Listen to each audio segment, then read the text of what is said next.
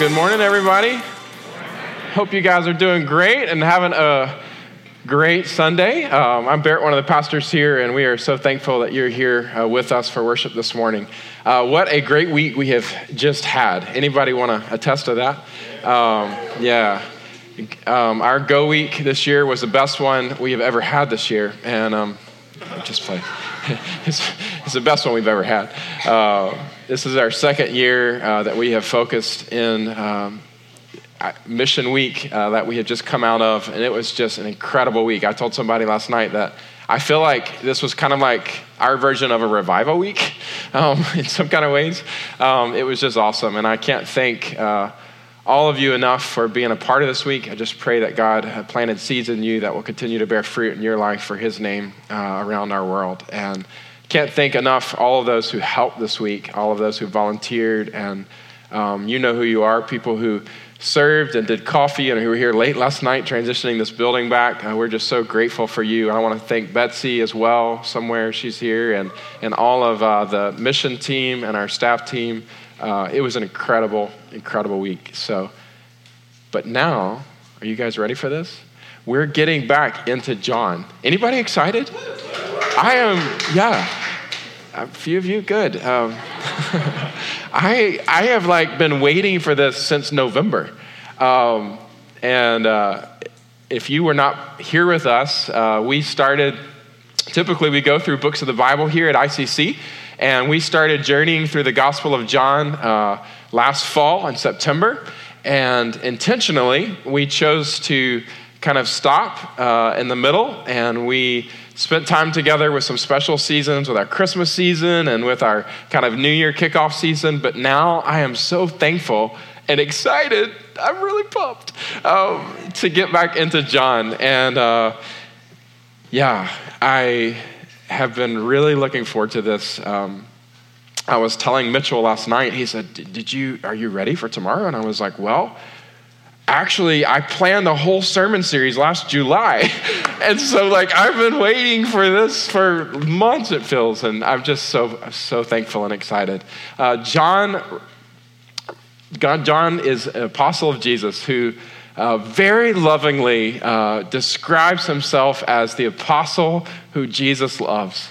Over and over and over uh, john um, cannot get over the fact that jesus knows him and Jesus loves him. And what a beautiful thing in life when we come to that place of reality, when we recognize that God knows us through and through and still loves us completely and unconditionally.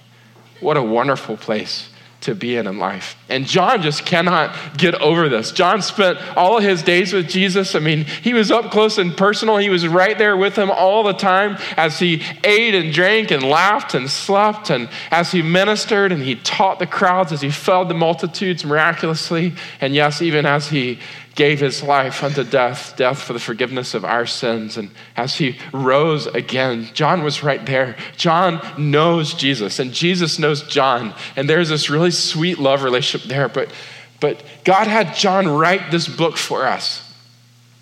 He, he writes, we call the series Word Became Flesh uh, because in John chapter 1, John writes, The Word became flesh. He's talking about God Himself, the Word which is uh, from the beginning, which is God Himself. The Word, God became flesh and dwelt among us, and we have seen His glory. Glory as of the only begotten from the Father, full of, of grace and, and truth. This book is all about God in flesh, Jesus Christ, our Savior. And, and John writes with a clear purpose. He tells us in chapter 20, and if I'm just trying to whet your appetite if you have been away for a while, which a lot of us have, and if you're new, just trying to give you some foundation before we start this morning. Um, but in John chapter 20, hopefully many of you have memorized this, but, but John, the writer of, of the gospel, tells us why he's writing. We as we study the Bible, uh, one of the things that I have wanted to make sure that you understand is that you're to depend not on me, but to depend on God and His Word. And when we want to know what the Bible says, we go to the Bible and ask the Bible what it says. We don't put what we have into the Bible, we go to the Bible and, and, try to get out what is actually there. And John tells us clearly what his purpose is. He says, Now, Jesus did many other signs in the presence of the disciples, which are, are not written in this book. In other words, there's so much else I could have written about Jesus. But, but these things I have written, he says, so that what? You may believe, believe what? That Jesus is the Christ. I was riding down the car this week with Caroline, and we were singing a Steve Green CD, which I actually sang in the in the '80s um, when I was little, and we still sing those same songs. It teaches her scripture and everything. And one of the songs is about Jesus Christ, and she says, "Dad, what is Christ?" And I was like, "That is the sweetest question ever." and I just said, "Well, Christ means Messiah," and just, that I was like, "Dad, fail, right?" terrible pastor dad moment. Messiah, sweetie, you're three. Don't you get that? Um, no. So it, but it led into this sweet little conversation of us talking about how we are all broken. And the only way for us to be restored in relationship with God would be for God to do something for us. And he had promised, I made it a lot simpler for her, but um, y'all are like, it still didn't work for her. But, um, but, but the Messiah is the one that the world was waiting on the Savior, the one who would come to put people right with God again, who would restore the world to be as God originally intended it to be. This is the Christ, the title for that one who was to come. Christ is not Jesus' last name or middle name or substitute name, it's, it's a title. And I used Queen Elsa with Caroline to describe this. I was like, you know how Elsa, they give her a title, she's the queen? I was like, well, with Jesus, they give him a title, he's the Christ. I don't know if that equated. She probably thinks Jesus is in Elsa's palace right now. I don't know. but, but, I hope that it equated. But it's a title, it means the Messiah. And, and John says, I want you to believe in Jesus. And not just in who you want Jesus to be, but I want you to believe in who Jesus actually is. I want you to believe that He is the Christ, the Messiah, the appointed one to, to bring us back to God, the hope for us to have restoration in our relationship with God, restoration to come to the world. He is the Christ. And as you believe in Him, believing that He's the Son of God, the Word became flesh, that by believing in Him, you may have what? Life in His name. He equates life that God wants us to experience with the belief that God wants us to have in Jesus, who is the Christ. John, John's gospel, it's beautiful, it's wonderful, it's purposeful, and it is so, so, so important for us to continue to lean in and just satisfy our souls and get to know God more from his word. So, anybody excited to get back into John? Okay, a few more, so I'll, i guess I'll go ahead and continue. Um, let me pray this morning, and then we're going to uh, open the word and continue our journey together. By the way, if you have um, books, Word Became Flesh books, we have those, um, and you I would really encourage you to take notes this morning and to be a part of small group because man, it's just so good when you get a community and can take the word and really figure out what this means for us personally. But let me pray as we journey together. Father, thank you for this day. Thank you for this time of worship. God, this, this gathering is, is not for us, but it is for you. God, you are our audience. And Lord, you're looking at us, you, you're, you're yearning for our hearts, our lives to be surrendered to you.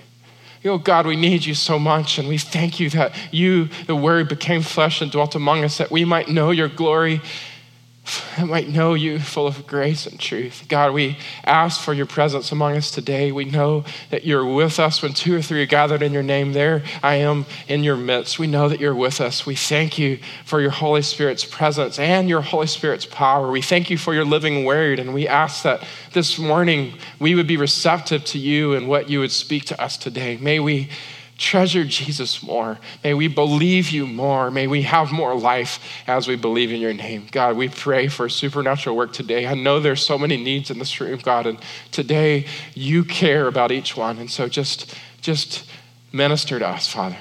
Lead us to worship in Jesus' name. Amen. If you've got your Bibles this morning, I encourage you to get them open to the Gospel of John. Today, we are going to be continuing where we left off, and we're going to be in chapter 11. John chapter 11. And yes, I intentionally planned the series to start today so that we could journey through the second half of John and end on Easter Sunday. And the second half of the book of John is all about Jesus beginning to turn his direction toward Jerusalem, toward that Passion Week, and what he's doing for us in his life, yes, and then his death for the forgiveness of our sins, and yes, his resurrection.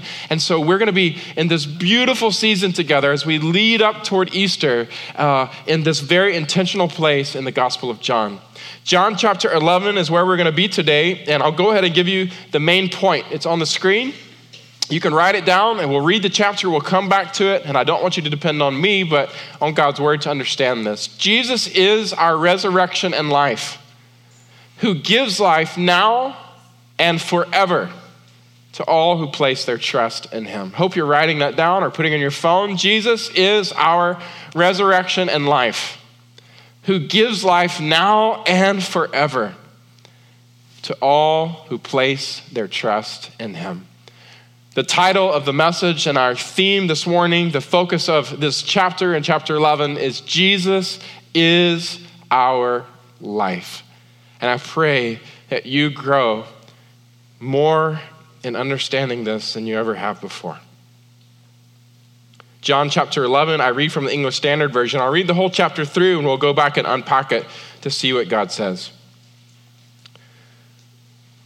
A little bit of context chapter 10, at the very end, the crowds in Jerusalem have picked up stones to kill Jesus. They try to arrest him. He escaped. He travels east. He crosses the Jordan. And we come here to chapter 11 and this word from Martha and Mary. Starting in verse 1. Now, a certain man was ill, Lazarus of Bethany, the village of Mary and her sister Martha. It was Mary who anointed the Lord with ointment and wiped his feet with her hair, whose brother Lazarus was ill. So the sisters sent to him, saying, Lord, he whom you love is ill.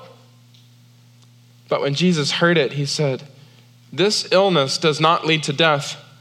It is for the glory of God, so that the Son of God may be glorified through it. Now, Jesus loved Martha and her sister and Lazarus. So, when he heard that Lazarus was ill, he stayed two days longer in the place where he was. Then, after this, he said to the disciples, Let us go to Judea again. The disciples said to him, Rabbi, the Jews were just now seeking to stone you. And are you going there again? Jesus answered, Are there not 12 hours in the day? If anyone walks in the day, he does not stumble because he sees the light of this world. But if anyone walks in the night, he stumbles because the light is not in him. After saying these things, he said to them, Our friend Lazarus has fallen asleep, but I go to awaken him. The disciples said to him, Lord, if, if he's fallen asleep, he will recover. Now, Jesus had spoken of his death, but they just thought that he meant he was taking rest and sleep. Then Jesus told them plainly Lazarus has died. And for your sake, I am glad that I was not there, so that you may believe. But let us go to him. So Thomas, called the twin, said to his fellow disciples, Let us also go that, that we may be that we may die with him. Verse 17. Now, when Jesus came, he found that Lazarus had already been in the tomb for four days. Bethany was near Jerusalem, about two miles off, and many of the Jews had come to Martha and Mary to console them concerning their brother. So when Martha heard that Jesus was coming, she went and, and met him. But Mary remained seated in the house. Martha said to Jesus, Lord, if you had been here, my brother would not have died. But even now, I know that whatever you ask from God, God will give you. Jesus said to her, Your brother will rise again. Martha said to him, I know that he will rise again in the resurrection on the last day. Jesus said to her, I am the resurrection and the life. Whoever believes in me, though he die, yet shall he live. And everyone who lives and believes in me shall never die. Do you believe this? She said to him, Yes, Lord, I believe that you are the Christ, the Son of God, who is coming into the world.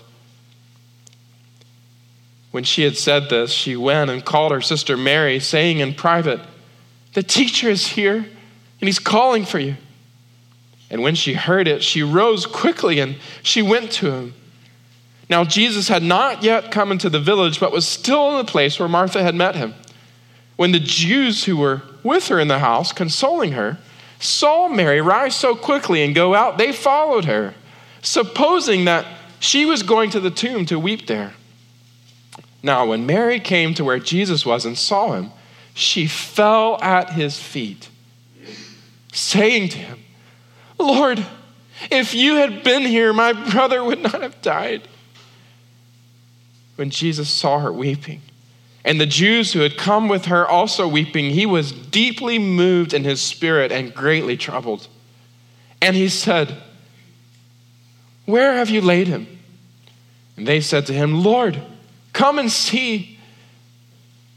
Jesus wept. So the Jews said, See how he loved him. But some of them said, Could not he who opened the eyes of the blind man also have kept this man from dying? Then Jesus, deeply moved again, came to the tomb. It was a cave and a stone lay against it. Jesus said, Take away the stone. Martha, the sister of the dead man, said to him, oh, Lord, by this time there will be an odor, for he's been dead four days. Jesus said to her, Did I not tell you that if you believed, you would see the glory of God? So they took away the stone. And Jesus lifted his eyes up and he said, Father, I thank you that you have heard me. I knew that you always hear me. But I said this on account of the people standing around, that they may believe that you sent me.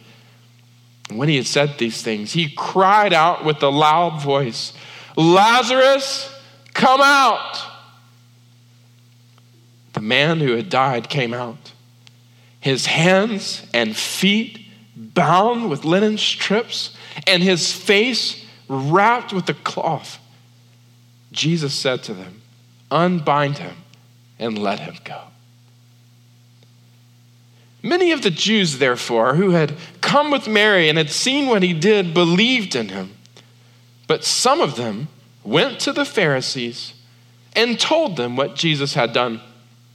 So the chief priest and the Pharisees gathered the council and said, What are we to do? For this man performs many signs.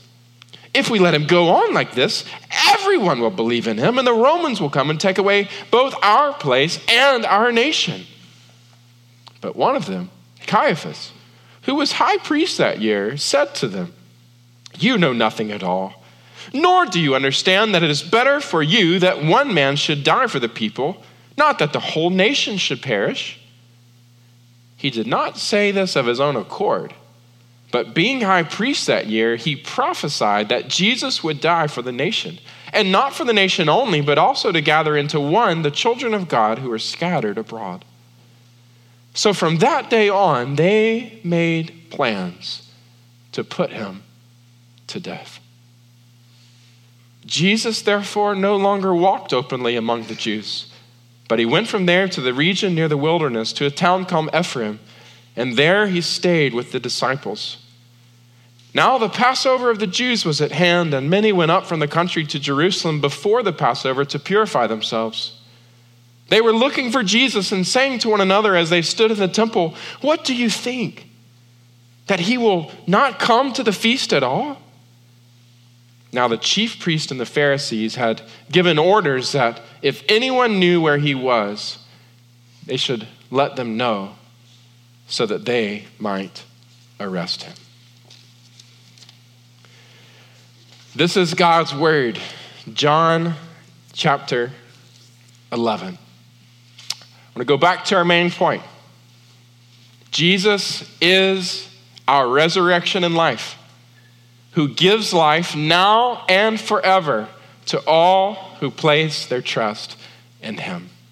This morning, I want to journey through this passage and I want to highlight five ways that I believe that we see that Jesus is our life. So if you're tracking with me, we're going to make a note of five things, okay?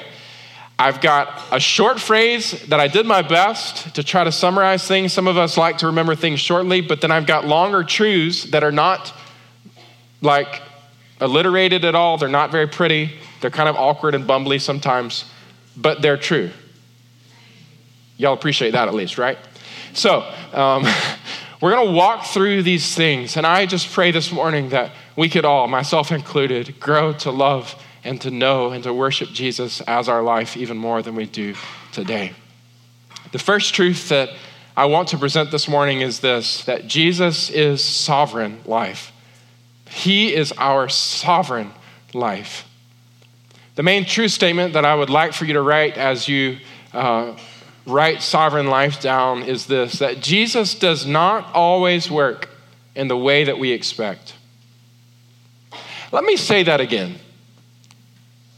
Jesus does not always work in the way that we expect. But, let me finish the statement. In love, He purposes in all things in our lives to give us more of Himself. I could have said to show us more of Himself or to enrapture us more with His glory. But I've said here to give us more of Himself and to grow our faith in Him.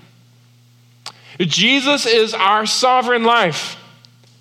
Jesus does not always work in the way that we expect, but in love, He purposes in all things in our lives to give us more of Himself and to grow our faith in Him.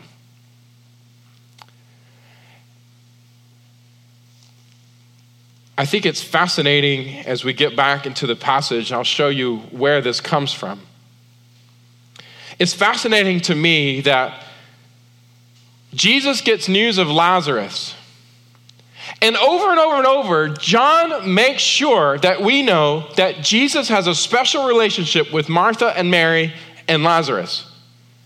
Y'all have heard of Martha and Mary before, right?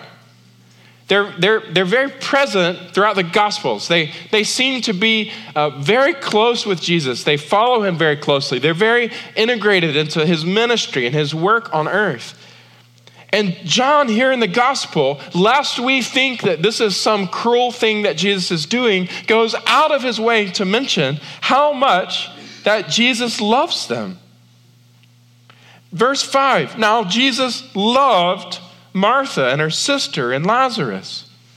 The disciples say, the one who, he, who you love, I mean, Martha and Mary say that. In verse 3 the one who you love is ill.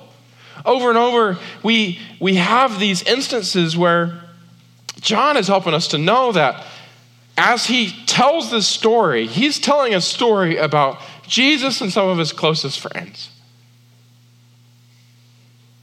lest we make any other assumptions about what Jesus is doing, everything that he's doing, he's doing in love.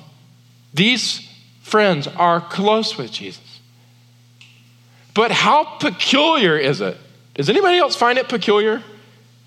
That he gets news of Lazarus' illness Jesus, being sovereign, knows what's going to happen with Lazarus. He's on his way to death. And verse 6, look at it. This is odd. So, when he heard that Lazarus was ill, he He rushed to the scene. No. He immediately, sovereignly orchestrated that a doctor, a physician could come in, I mean, and, and help Lazarus. No, he didn't say that. When he heard that Lazarus was ill, what did he do? He waited, he stayed two days longer in the place where he was.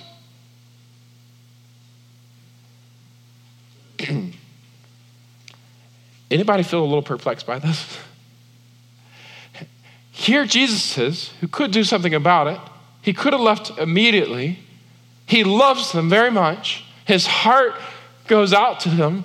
And yet, in his sovereignty, he makes a decision based on the sovereign will and purpose of God. He's waiting for God's timing in this. He waits two days longer where he was and then decides to leave. So that by the time he gets there, not only is Lazarus dead, but he's really, really dead. Like he's dead for four days, dead.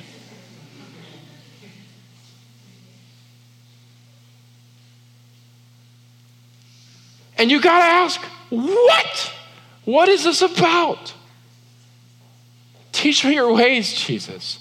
But Jesus doesn't leave us to ask questions without answers. And he says here in verse 4, what is it about? He said, This illness does not lead to death. This illness does not lead to death. He's not saying that Lazarus is not going to die.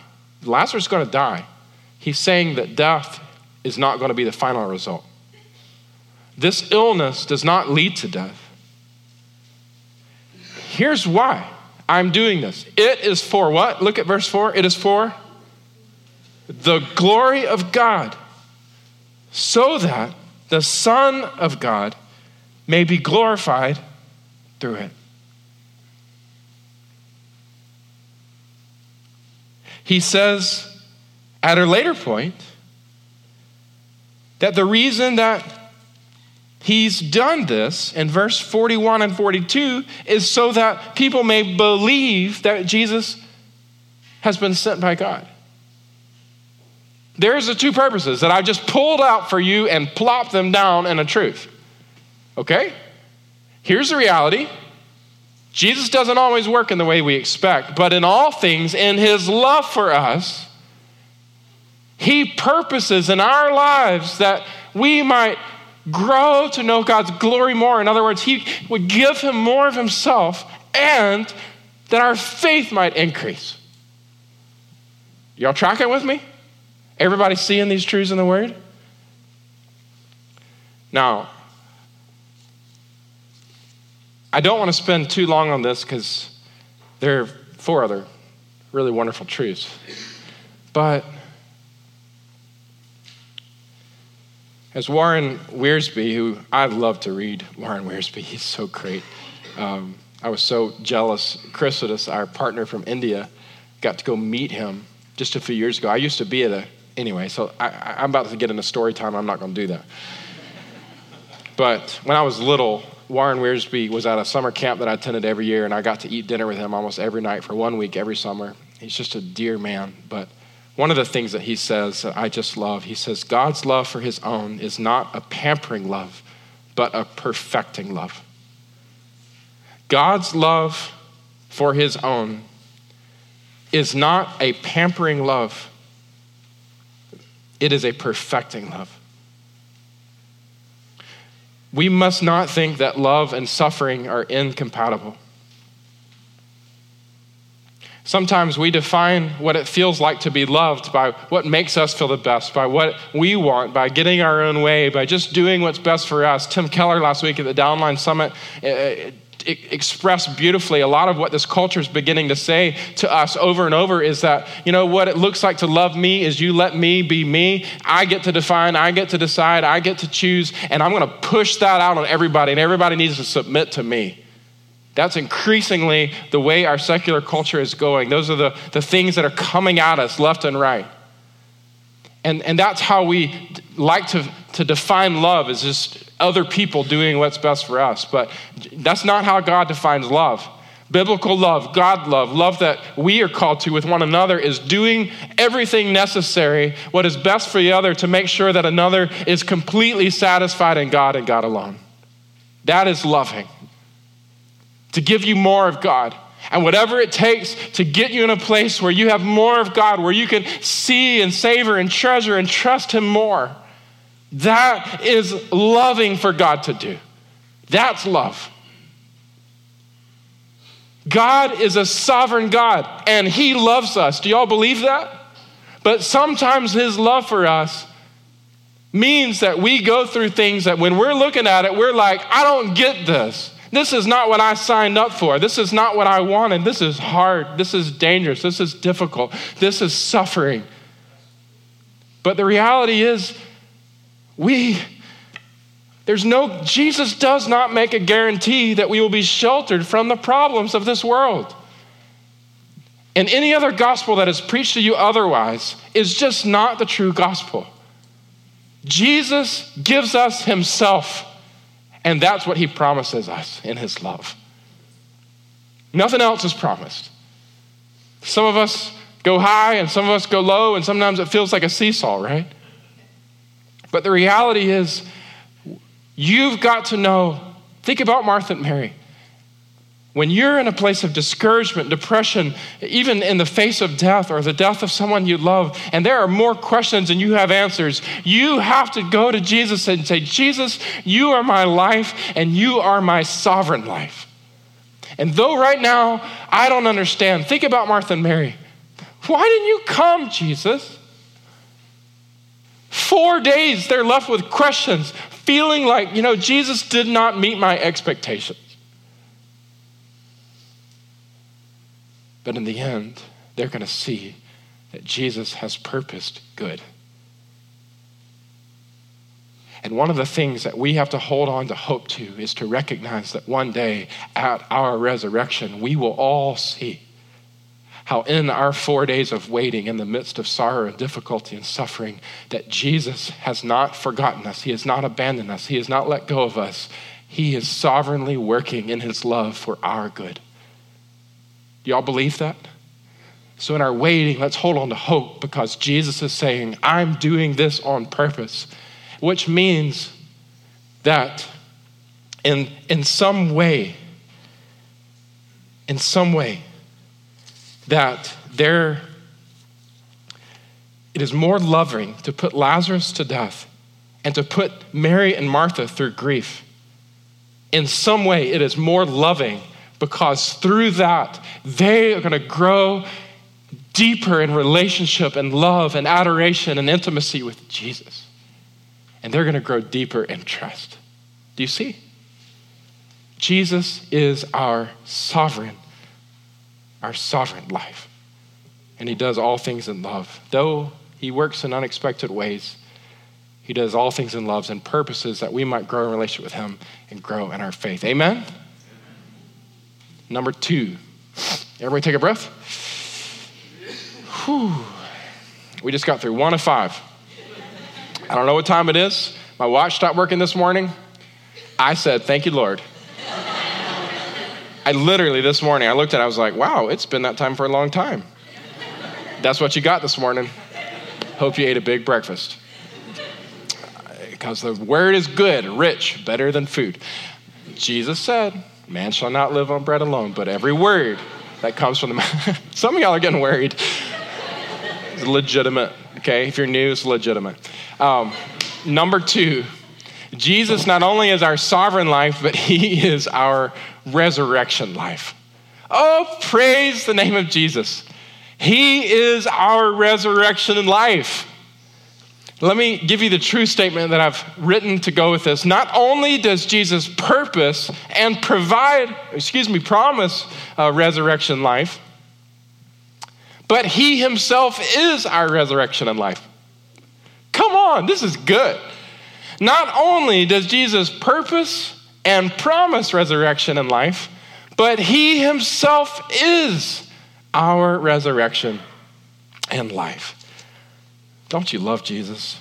He is the best.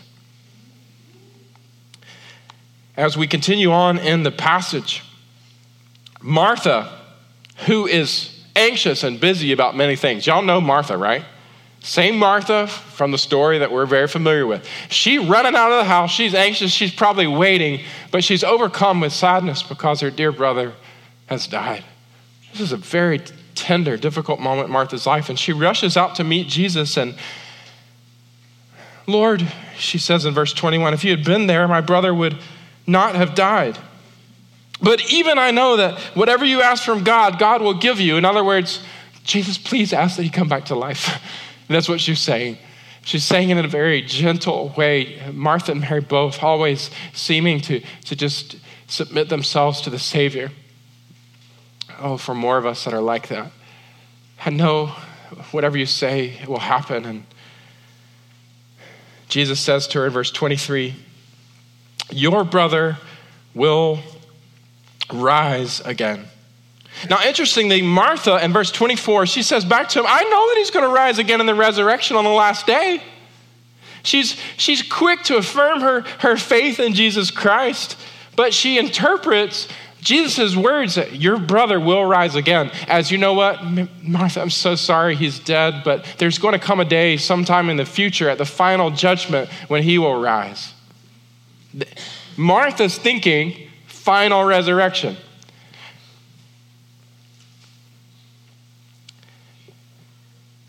And interestingly, in the way that Jesus responds to her,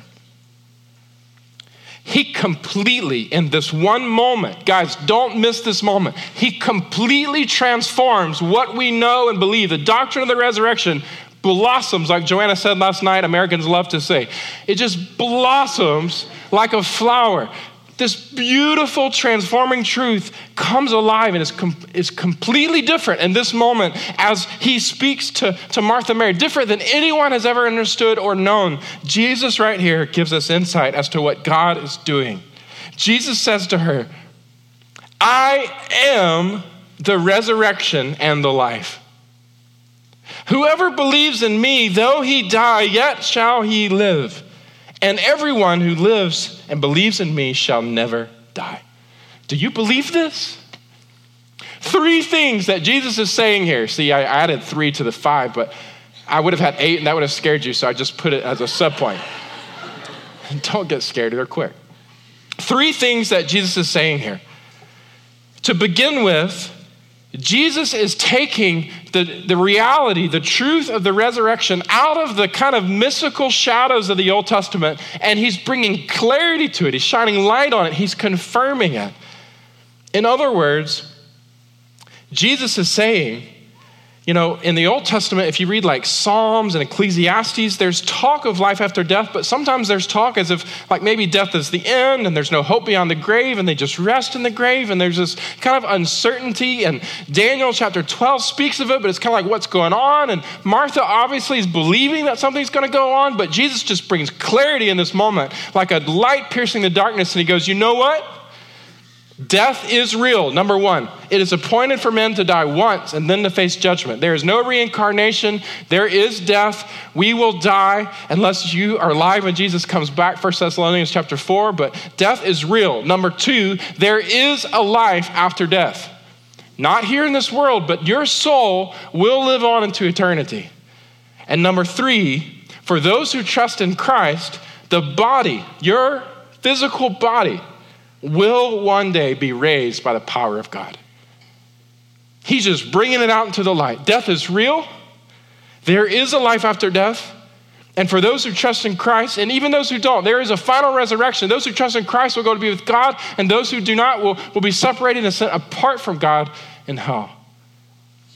And Jesus just confirms that th- this is this is so. So he's he's confirming that there is a final resurrection, but but but secondly, he's transforming something because in this moment, he wants Martha to realize that he's not, he wasn't talking about the final resurrection. He was talking about something right here in the situation. And he says, I am the resurrection and the life. The second thing that happens here is that Jesus takes the doctrine of the resurrection out of a, out of a book and he brings it to a person.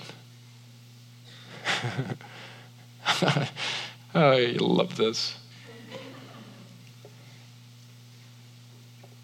Lest you think different. We are not saved by doctrines that are written in the Bible. We are saved by our Redeemer, Jesus Christ. The truths in the Bible all point to a person, and his name is Jesus. Someone said once, when you're sick, you want a doctor. You don't want no medical book or formula. When you're being sued, you want a lawyer. I don't want Wikipedia for law or even the best law book. You want a lawyer. Likewise, when we face the last enemy of death, you want a savior, not a doctrine written in a book. 1 Corinthians chapter 1 verse 30 makes it clear that in Jesus Christ every doctrine is made personal. It's all made personal. And third, the way Jesus transforms it is he takes this idea of resurrection out of the future and he brings it into the present. I am the resurrection and the life. You want to know what it looks like to experience resurrection and life? Come to me and, and do it right now. Whoever believes in me, though he die, yet she, he shall live, but whoever lives and believes in me shall never die. Do you believe this? In other words, what Jesus is saying is you don't have to wait for some future day to experience resurrection power in your life, power that brings life from the dead. You don't have to wait for some future day to enjoy fellowship with God. You don't have to wait for some future day to enjoy life to the full as God originally intended it to be. Friends, you can experience resurrection in life right here and right now through the person of Jesus Christ. What good news for us. And he looks at Martha and he looks at you and he says, Do you believe this? I mean, really, do you believe this? Do you believe it? Are you experiencing it? I am the resurrection and life. Our response should be that of Martha. She said to him, Yes, Lord. Yes, Lord, I believe. I believe that you are the Christ the Son of God who is coming into the world. Number three. Everybody breathe? Okay. Number three. Not only is Jesus our sovereign life, not only is he our resurrection life, but number three, he offers us sympathetic life. I won't spend too much time on this, but I do want to hit on this because I think it is beautiful and very important. The true statement that goes with this is this Jesus' power for resurrection life makes him more, not less, makes him more, not less sympathetic and sensitive to us when we face sadness and death. Jesus' resurrection life makes him more, not less sympathetic and sensitive to us when we face sadness and death. The attention turns to, from Martha to Mary. And as Jesus approaches the village and has this interaction with Martha, it's evident that Martha sends people to Mary and they say, The teacher is here and calling for you, verse 28. And in verse 29, it's interesting. Mary, in all three places in the Gospels, we find Mary. She's always sitting down, she's always sitting at Jesus' feet. We need more Marys today. People who just love to sit in the presence of Jesus at his feet. She rushes out. She takes people with her. They think that she's going to the grave, but she's actually going to make her way to Jesus. And, and obviously, some of these people that are with her don't believe because later we find out they, they come to believe. But she gets to Mary, and obviously, she and her sister have been talking about this because she says the exact same thing that Martha said Lord, if you had been here, this, my brother uh, would not have died in verse 32.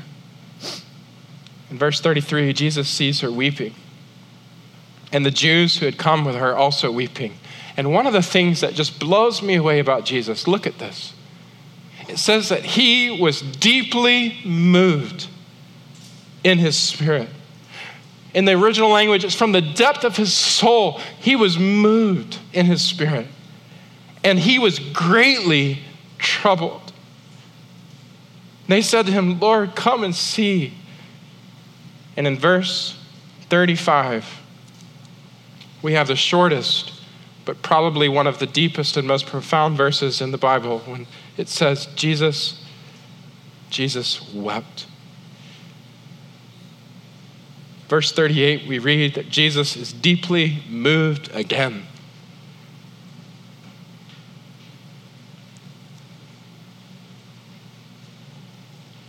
Lest you think that God is somehow just way up here in his, his sovereignty and his resurrection power, and he's just like divinely orchestrating all things. And yes, he is, but friends, he's also God in flesh who dwelt among us, who made himself real and known and personal to us, who knows our sorrows, familiar with weakness. I'm so thankful that we get a glimpse of how Jesus relates to us in our time of, of sadness, our time of suffering, our time of loss. For he comes alongside of us and he doesn't immediately just correct Mary and say, Oh, you're so foolish. I was uh, in my sovereignty, I've already purposed this. And he, he just doesn't respond to Mary with insensitivity. He doesn't respond with disdain. He doesn't respond with superiority. He comes alongside of her and he just cries and he just he just weeps. He moans it says in his spirit. He's deeply moved and he just cries. And i don't know how long it lasts. But imagine imagine god who never intended for there to be sin who never intended for there for there to be this rupture in human relationship for death is a consequence of sin. Imagine god in the midst of broken humanity, broken world, marred by sin. Imagine in this moment, not only is he weeping because of the sadness of losing a close friend and the sadness of others' grief, which, by the way, tells us that when you cry over things that are sad, that's not sin or lack of faith. There are sometimes that things are just sad, and it's okay to cry. When things aren't right, we just need to say they're not right. And sometimes that just makes us sad. That's not a lack of faith, it's just being human. and it's being like God because here God in human form cries.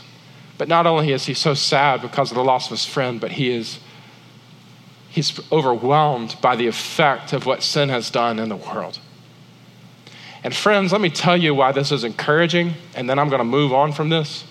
This is encouraging because you and I face weakness and sadness and death in our life, do we not?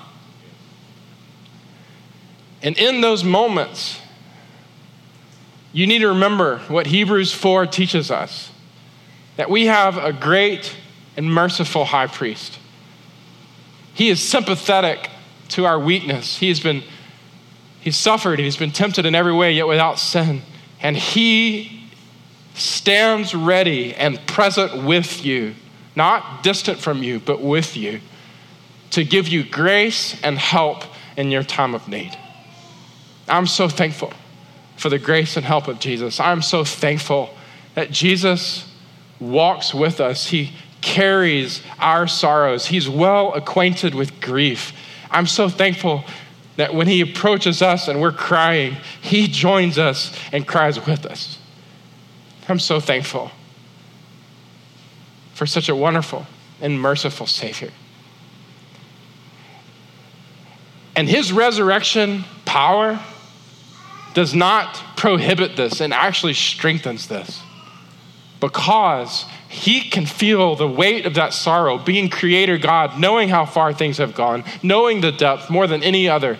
He can carry the weight of that with you better than anyone else in your life. Amen? See, his resurrection power and his promise that's coming makes him even more able, not less. Number four. Number four. Not only do we have his sovereign life, not only do we have his resurrection life, his sympathetic life, but number four, we see Jesus' overcoming life. Can y'all say that with me? Overcoming life. True statement that goes with this one is this by demonstrating power over death, itself. Man's last enemy. Jesus proves that he is the Messiah. By demonstrating power over death itself, Jesus proves that he is the Messiah, he's the Christ. John is very concerned with this throughout his book. Some of us already believe that Jesus is the Christ. Other of us might be still wondering. We might be asking the question, how can I really believe that Jesus is God? There's a lot of people who have said they're God. There's a lot of religions that know the way. And how can I really believe? And John is concerned to help you and also, friends, those of us who already know that he's the Christ, we need to be thinking apologetically about how to use these proofs to help other people believe that he is the Christ. And John includes this as the seventh miracle. It is not his last miracle, it's the seventh miracle. I believe it's placed as a seventh because seven in the Jewish culture is that sign of pinnacle, it's the sign of completion. It's not his last, but I do believe it is his greatest. There's several reasons why. We could talk about that later if you're interested. But the main one is this. 1 Corinthians chapter 15 verse 19. Paul says, "If in this life all we have is hope in Christ, but we don't have anything after, then we are the men most of all to be pitied." In other words, if Jesus can do nothing about death, then whatever else he does amounts to nothing. If Jesus cannot do anything about death, then everything else he does amounts to nothing. Death is man's last enemy. It comes, the power of it comes from sin, but the consequence of sin, Romans 6:23 or 3:23 says, is death. Is death. The wages of sin is death in 623. It's a consequence of sin, but death is real. And friends, if Jesus cannot do anything about your death, then you and I, all we have is this life. And what good is suffering for Christ who can't overcome death, right? So this is a big, big deal. But how beautiful that Jesus approaches the cave with a stone laid against it and says, Take away the stone. Martha, who just had faith, suddenly goes, I don't have faith. That's going to stink. Don't do that. Not a good idea for you or anybody here. I don't want to relive this, Jesus. He says, Take away the stone. Did I not tell you that if you believed, you would see the glory of God? In other words, did I not tell you that there's a reason that I've waited? I want you, I'm going to give myself to you more to increase your faith. Father, Jesus says, I thank you that you've heard me. I know you always hear me. I'm praying this out loud so that people know that you believe and believe that you've sent me. And then he stands at the cave and with a loud voice, he says, Lazarus, come out. And out from that cave came a man who had been dead four days. He was so wrapped up in linens that he couldn't even unbind himself. You tell me how a dead man gets out of a cave like that. I'll tell you, I don't have a clue except by the power of God. By the grace of God, from start to finish, isn't it similar to us? From start to finish. There ain't nothing that Lazarus has done to raise himself out of that grave. He can't even get the, the strips of cloth off of him. But God supernaturally, powerfully raises him from the grave in the presence of many people, both believing and unbelieving, to the point that rumors spread all throughout the country. To the point in a second, we're going to see that the, the, the Jewish council is figuring out what do we do about this? This is a sure sign Normal people don't speak to dead people and raise them to life, but God in the flesh does to demonstrate to us that He is who He says He is. He is the Christ. Lazarus, come out. One old, old preacher who you wouldn't know said if he had not spoken Lazarus' name, all the bodies in that tomb would have come out. Because that is the power of Jesus. And there's going to come a day when we see that power speak like a voice in the night, and all people are going to rise. This is the power of Jesus. And as John Caleb so beautifully said last night, we've got to understand that the gospel message is not that Jesus has come to make bad men good, he's come to make dead men alive. The gospel is not that Jesus has come to make bad men good, but to make dead men alive. And this is the power of Jesus. He raises Lazarus. And friends, for all who believe in Jesus, this is the power that he can work in you. As John Caleb so beautifully said last night, I'm just stealing your illustration because it was awesome. I was like, did he know I was preaching John 11 today? I don't even know that he did. But if he did, it was perfect because it teed me up. But he said, Jesus stands at any dead place in our hearts and lives, and he speaks, Lazarus, come out. He speaks with a resurrection power. And if you believe Jesus, I'm telling you, friends, He has the power to make you alive in any part of your heart and life. And for all who believe, this is the entrance into relationship with God to recognize that we are all dead in our trespasses and sins, but God, who is rich in mercy, can and will make us alive as you believe in Him. And friends, it is nothing of what we do, nothing. By grace, you have been saved. It is not of yourself, but a gift from God. Did Lazarus do anything? Heck no, he didn't. The sovereign mercy of God brought him to life. And if any of us are going to have hope, we got to live dependent on the Lord, praying that by his sovereign mercy and grace, he might bring us to life. Thank you, Jesus, for your overcoming life. Number five, are y'all ready for this? Y'all are ready because it's just the end. I'm just playing. I, I listen, I would I would stand here and teach all day if y'all would let me. I can't do that. But I love the word. And it's just a feast for our souls. And I just pray that you love the word and get in the word and get in small groups this week. I would talk for hours. You won't, you won't let me. You might, but I, it would be a really small crowd. Number five, substitutionary life. Not only is he sovereign life, not only is he resurrection life, not only is he sympathetic life, not only is he overcoming life, but fifth, he offers substitutionary life. Let me give you the true statement that goes with this one. The reason that Jesus can provide life to us is because he gave his own life for us.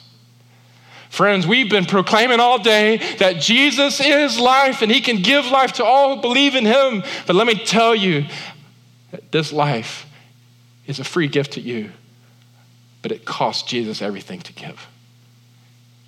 Let's never grow tired of hearing the gospel of the grace of God afforded to us by the sufferings of Jesus. As he calls Lazarus out, Lazarus becomes a witness, a living testimony to God's grace and, and resurrection power. And the word begins to get out so much that the Jewish council get together. The Jews, therefore, get together, verse 45. And they say, What are we going to do? Holy smokes, have you seen this Jesus guy? People are following him now. Their whole strategy now, they're not trying to find truth, they're just trying to defend themselves.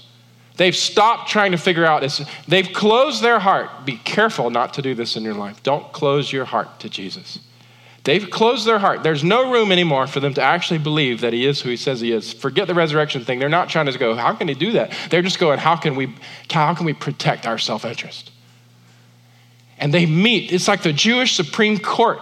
And they get together, and what they're saying is if we let him continue, it's going to lead to Zionist rebellion, and the Romans are surely going to come in and crush it. They're going to take away our power. Heaven forbid we let go of our power. They're going to take away our power in our whole nation.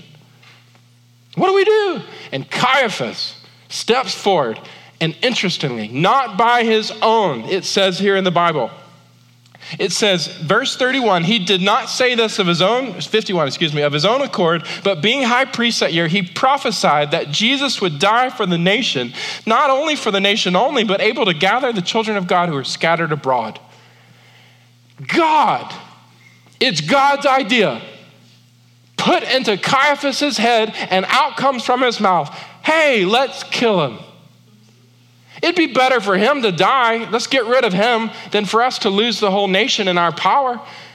But Caiaphas had no idea that what he was doing was carrying out the sovereign plan of God.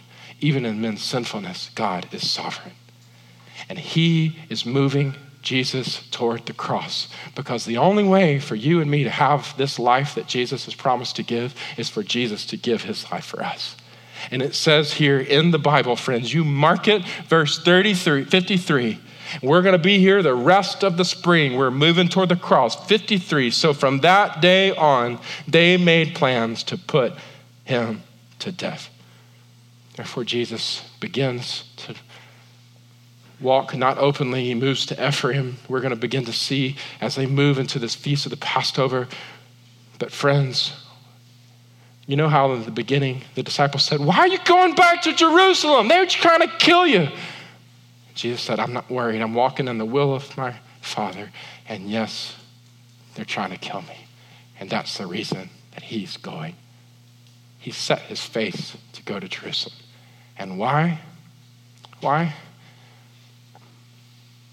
So that in our sorrows, he can use his sovereignty and his love to give us more of himself and to grow our trust. Why? So that in the face of suffering and horror and death, even, he can say, like he said to Martha, I'm the resurrection and life. If you believe in me, you won't die. Why is he going to the cross? So that he can sit and sympathize with us and cry with us when we are at a point of desperation, and he can offer us the grace and help in our time of need. Why? So that he can speak life into every dead place in our hearts and lives and to every place in the world and say, Lazarus, come out. He can make the dead alive, and he can promise you that in the end, God will restore all things to the way he intended it to be. All of this promise and presence and power for life comes because Jesus is willing to move to the cross to give his own life for us. And yes, by the death of one man will come the good of many people, even people scattered all throughout the world. All who believe. Amen. As we close this morning, I just want to pray, and I want to invite you into prayer. We have heard this morning that Jesus is our life. Oh, he's our life. And I pray today that you know that he is our life. Friends, if you are here today, and you have heard God speak to you, oh, just say yes to Him. Surrender your hearts to Him. Surrender your hearts to Him. Say thank you to Him. If you're here this morning and you are dead in trespass and sin, and you've never experienced this newness of life, oh, I just invite you to believe on Jesus it is all by grace. It's not by what you've done, but by Jesus and what He can do, what He's willing to do by His power, His love for you. Just believe on Jesus. Like Lazarus, let Him make you alive. There are many of us today who are in the middle of circumstances that we feel like, where is Jesus? And we just need the reminder that Jesus is, He loves you and He's working for you. Right now, you may not understand, but in the end, you're going to see. You're going to see it's good. And right now, what God wants more than anything in your life is for you to grow, to love and trust Him more. Maybe you just need to give over your circumstance right now and just say, Jesus, I, I just need to grow. I need to grow in you and I need to trust in you as I wait, as I wait to see what you're doing. Maybe others are just needing hope for this life, hope for the life to come. And you just need to remember Jesus' words He Himself is our resurrection and life. Believe in you, and you will not die. And even as you live, you will have life to the full.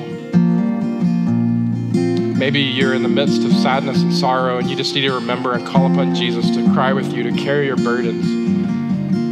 He's near, He can give grace and help. All of us need to look away from ourselves into the cross today look to the cross and remember that this really is possible. And the reason it's possible is because Jesus gave his life for you. By his death, we have life. Let's thank Jesus today. I'm here if you need me. Prayer counselors in the back, up front. Come and pray with us. Nothing too small, nothing too big. If you want to talk or pray, you just do that. This is our time to respond to God.